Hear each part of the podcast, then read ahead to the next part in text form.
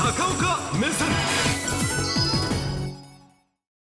桐島聡容疑者を名乗る男が今朝死亡したというニュースが入りました、先週末ですかね、うん、えー、まあニュースでのタイトルは50年逃げ続けた男というふうに言われておりまして、えー、まあ、そもそもの事件ということを遡れば大変説明が長くなるんですがみんな見たことある人なのになんで50年捕まらない？テレビからの皆さんもああどっかで知ってるよその顔。これだと思います、はい、えー、これがもうあの駅だとか、ショッピングセンターだとかもありとあらゆるところに貼られてる指名手配なんですね。でそもそもじゃあ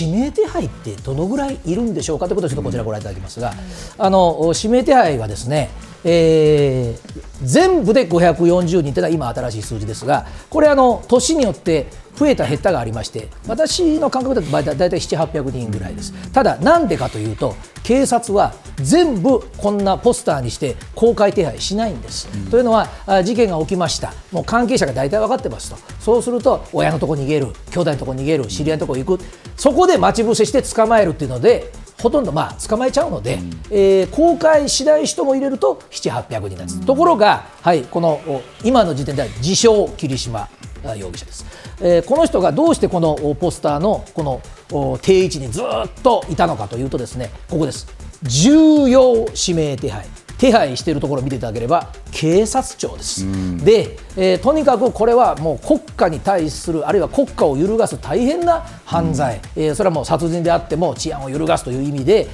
捕まえなきゃいけないと。いうようなあ容疑者に関しては大体これ10人前後です、うん、でその中で、まあ、一番もう写真見ていただければ分かりますけども古びた、あ写真になってます。20代の頃と言われてますがあこの写真なんですがじゃあ警察は追っかけてた追っかけてますよそりゃ。えー、ずっと追っかけてますし、えー、指名手配犯だけを追いかける特殊な部隊もいるんですがいかんせんやっぱり次から次から事件は起きるので集中期間というのがあります。つまり事件が起きた、まあ、あ年数が経てば人はあ年老いて顔も形も変わります、目も悪くなって眼鏡もかけましょう。しかし、えー、その事件が起きて1年2年3年のあたりはまだ捜査本部もある。一生懸命探すんですが問題は20年超えてきたぐらいからです。つまりその時の刑事さんたちがみんな定年退職してね、また若い方々が専従捜査員になるとどうしてもやっぱりえー、自分の肌感覚で覚えているのとちょっと変わってくるわけですね。とは言いながらこのポスターが、はい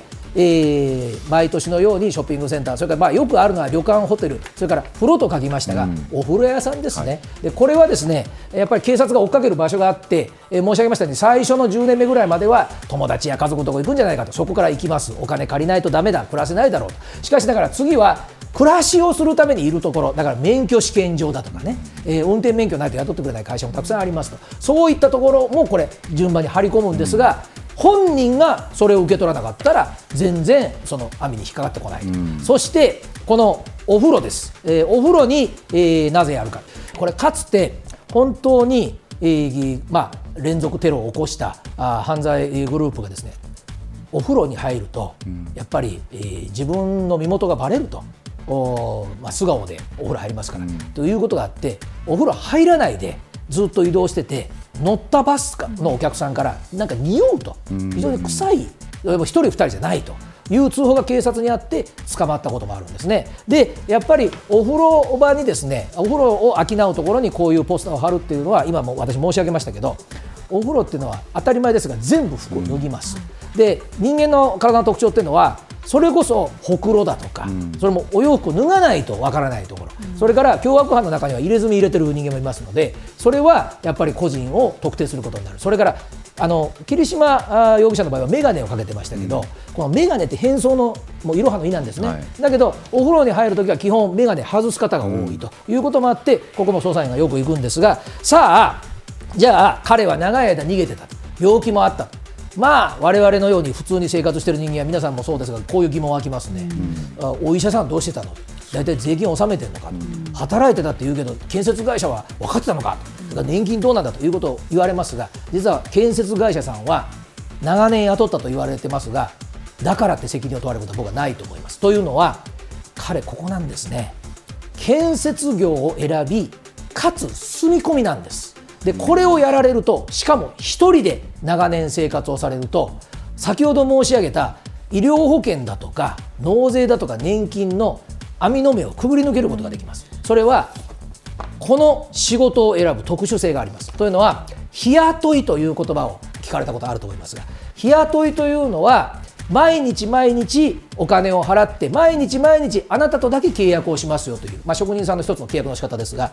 まあ、業界では一人親方と言います。そうするとこれあの個人事業主としましてもう保険にかかるお金ももう税金ももう全部まとめて1日1万いくら渡しますから。あとはあなたがそれぞれのお役所に自己責任で申告をしてくださいと、でしないかするかは会社は知りませんと、業者さんね、まあ、とにかく毎日の人手が欲しいから寝るところも用意して建設業でもう何をしていたかは問いませんと。いう人たちってこれあの捜査側の用語です、寄せ場と言います、えーまあ、大阪でもかつて西成が有名でした、えー、東京にも横浜にもそういうね、え、日雇いの方集まる街があるんですが、彼はそこの会社じゃないんですよ。だからこういう場所は警察行くんですけど、そこじゃないところにいた、そして、えー、今回、本人が名乗り出たんですけれども、もう亡くなるまで亡くなってからも彼はまだ自称霧島なんですね。でそれは彼の指紋が